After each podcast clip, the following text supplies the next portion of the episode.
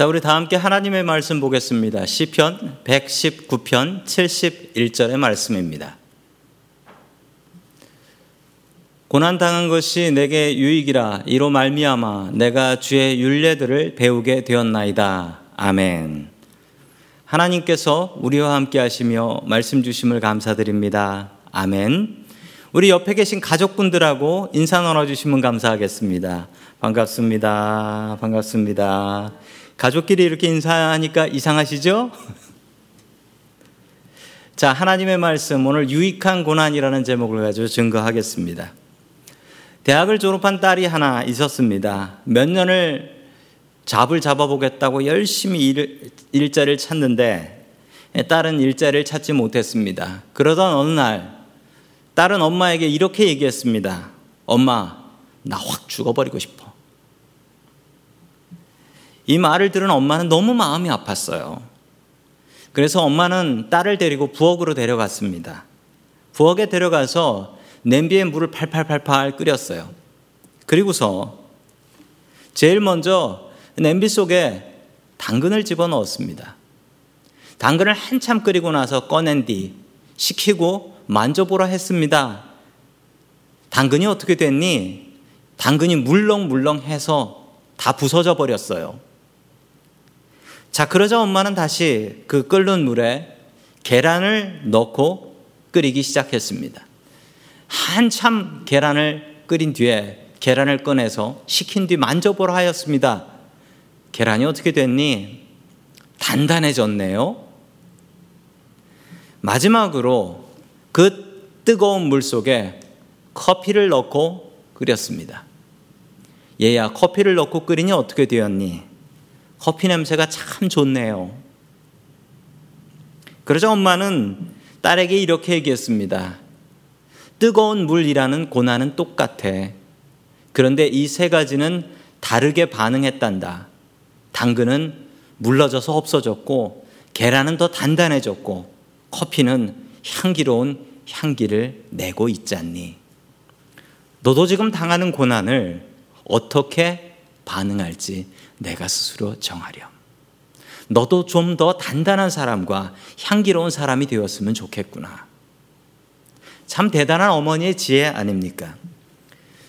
성도 여러분, 지금 우리들은 큰 고난을 당하고 있습니다. 코로나라는 고난을 당하고 있어서 우리는 지금 직장에 나가지 못하고 있고 예배 나오지 못하고 있으며 성도 여러분들의 비즈니스를 열지 못하고 있습니다.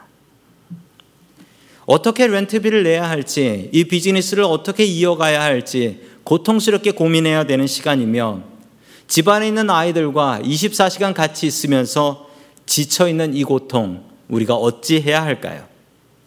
우리가 당하는 고통은 거의 비슷합니다. 그러나 우리가 해야 될 일들이 있습니다. 그것은 우리가 반응을 다르게 하는 것입니다. 어떻게 반응하면 이 고난을 이겨 나아갈 수 있을까요? 우리 크게 세 가지 고난을, 고난에 대한 반응을 살펴보도록 하겠습니다. 첫 번째 반응은 회피입니다. 그냥 고난을 피해버리는 것입니다.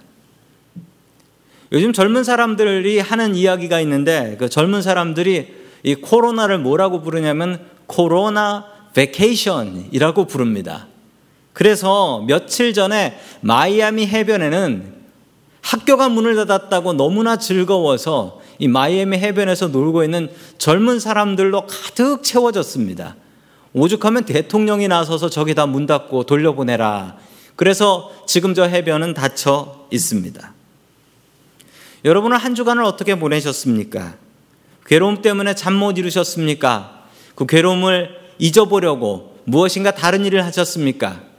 젊은 사람들은 괴로움을 잊기 위해서 게임을 하고 또 친구들 못 만나니까 혼자 술 마시고 담배 피고 약하고 이러는 일들이 더 많아지고 있다라고 합니다.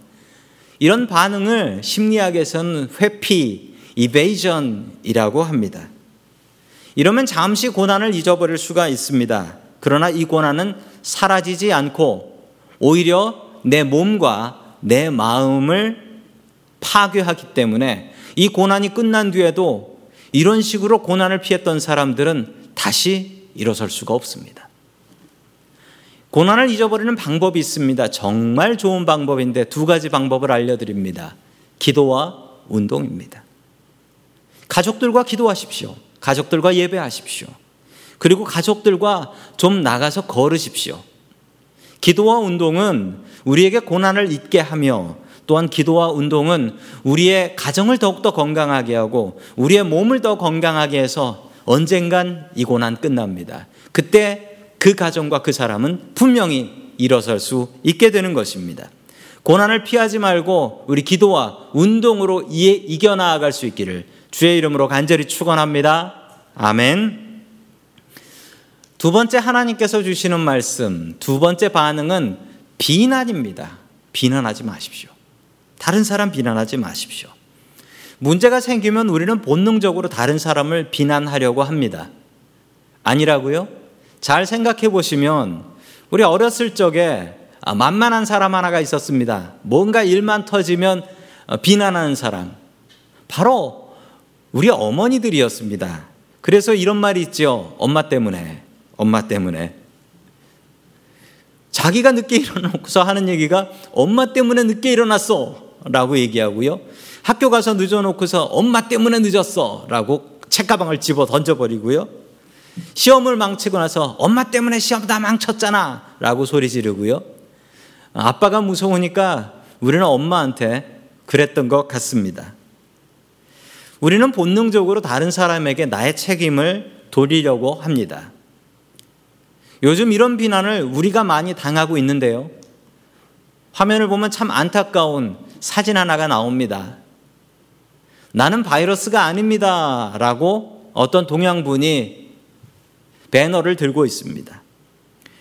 요즘 백인들이 동양 사람들 보면은 아주 불쾌하게 바라봅니다. 친절하지 않아요. 저도 미국 살면서 이런 경험은 처음 해봅니다. 여러분, 이런 반응은 좋지 않습니다. 이것은 비난이지요. 내가 당하고 있는 고난을 다른 사람에게 책임을 돌리고 있는 것입니다. 그래야지 자기가 잘못한 게 없다라는 합리화가 되기 때문입니다.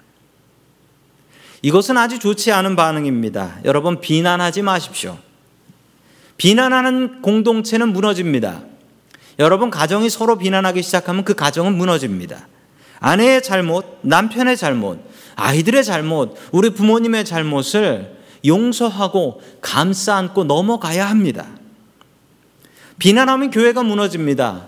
목사의 잘못, 교인들의 잘못, 이 잘못들을 하나하나 캘 생각하지 마시고 좀 안아주시고 감싸 안아주셔야 아름다운 교회가 되고 아름다운 가정이 될 수 있습니다. 성도 여러분 비난하지 말고 서로 용서하며 살 수 있기를 축원합니다. 아멘. 마지막 세 번째로 하나님께서 우리들에게 주시는 말씀은 회개하라라는 말씀입니다. 세 번째 반응은 회개입니다. 우리 하나님의 말씀을 봅니다. 시편 119편 71절의 말씀입니다. 시작 고난을 당한 것이 내게는 오히려 유익하게 되었습니다. 그 고난 때문에 나는 주님의 윤례를 배웠습니다. 아멘. 성도 여러분, 고난이 어떻게 유익할 수 있습니까? 혹시 고난 좋아하시는 분 계십니까? 나는 코로나가 너무 좋아. 이런 분 계십니까? 아마 이런 분 안 계실 거예요. 그러나 성도 여러분, 우리가 고난을 당할 때 고난을 유익하게 만들 수 있는 방법이 있습니다. 그것은 나의 반응입니다. 나의 반응이에요. 내가 어떻게 react 하느냐에 따라서 이 고난은 나를 망하게 하는 고난이 될 수도 있고, 나를 살리는 고난이 될 수도 있는 것입니다. 회개하십시오. 우리 믿는 사람들이 해야 될 가장 좋은 반응은 회개입니다. 다른 사람 때문에 이런 일이 벌어졌다라고 생각하지 않고 이 일을 통해서 하나님께서 나에게 무엇을 말씀하실까? 나의 잘못을 깨닫고 내가 주님께 더 나아가며 주님을 의지하는 것, 이것이 고난을 이겨 나아가는 유일한 방법일 것입니다. 자, 계속해서 67절의 말씀을 같이 봅니다. 시작. 내가 고난을 당하기 전까지는 잘못된 길을 걸었으나 이제는 주님의 말씀을 지킵니다. 아멘. 우리 시편 119편을 쓰신 분은 이렇게 고백합니다. 내가 고난을 당하기 전에는 잘못된 길을 걸어갔지만 이 고난 덕분에 이 고난이 유익하게 돼서 내가 주님의 말씀을 지킵니다. 이 고난 없었으면 어찌했을까라는 생각입니다. 이 말씀을 성도 여러분 다시 한번 읽어보겠습니다. 우리 고난 자리에 고난 자리에 코로나를 넣어서 우리 같이 읽습니다. 시작.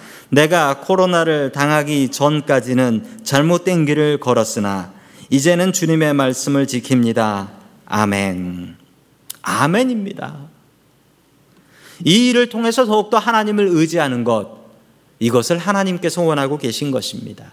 매일매일 가정 예배 드리시고 매일매일 말씀 보고 기도하십시오. 읽지 않았던 성경을 펴서 읽으시고 쓰지 않았던 성경을 펴서 쓰시기 바랍니다. 분명히 기억해야 될 사실이 있습니다. 고난을 유익하게 만드는 분은 하나님이 아니십니다. 우리에게 고난을 허락하신 분이 하나님이시지요. 이 고난을 유익하게 만들 수 있는 유일한 사람은 바로 나 자신이라는 사실입니다.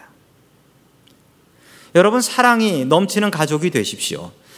여러분들에게 지금 남은 시간들이 있으면 평소에 못하고 하려고 작정했던 일들과 공부들을 하십시오. 그리고 운동하십시오. 더 하나님을 의지하십시오.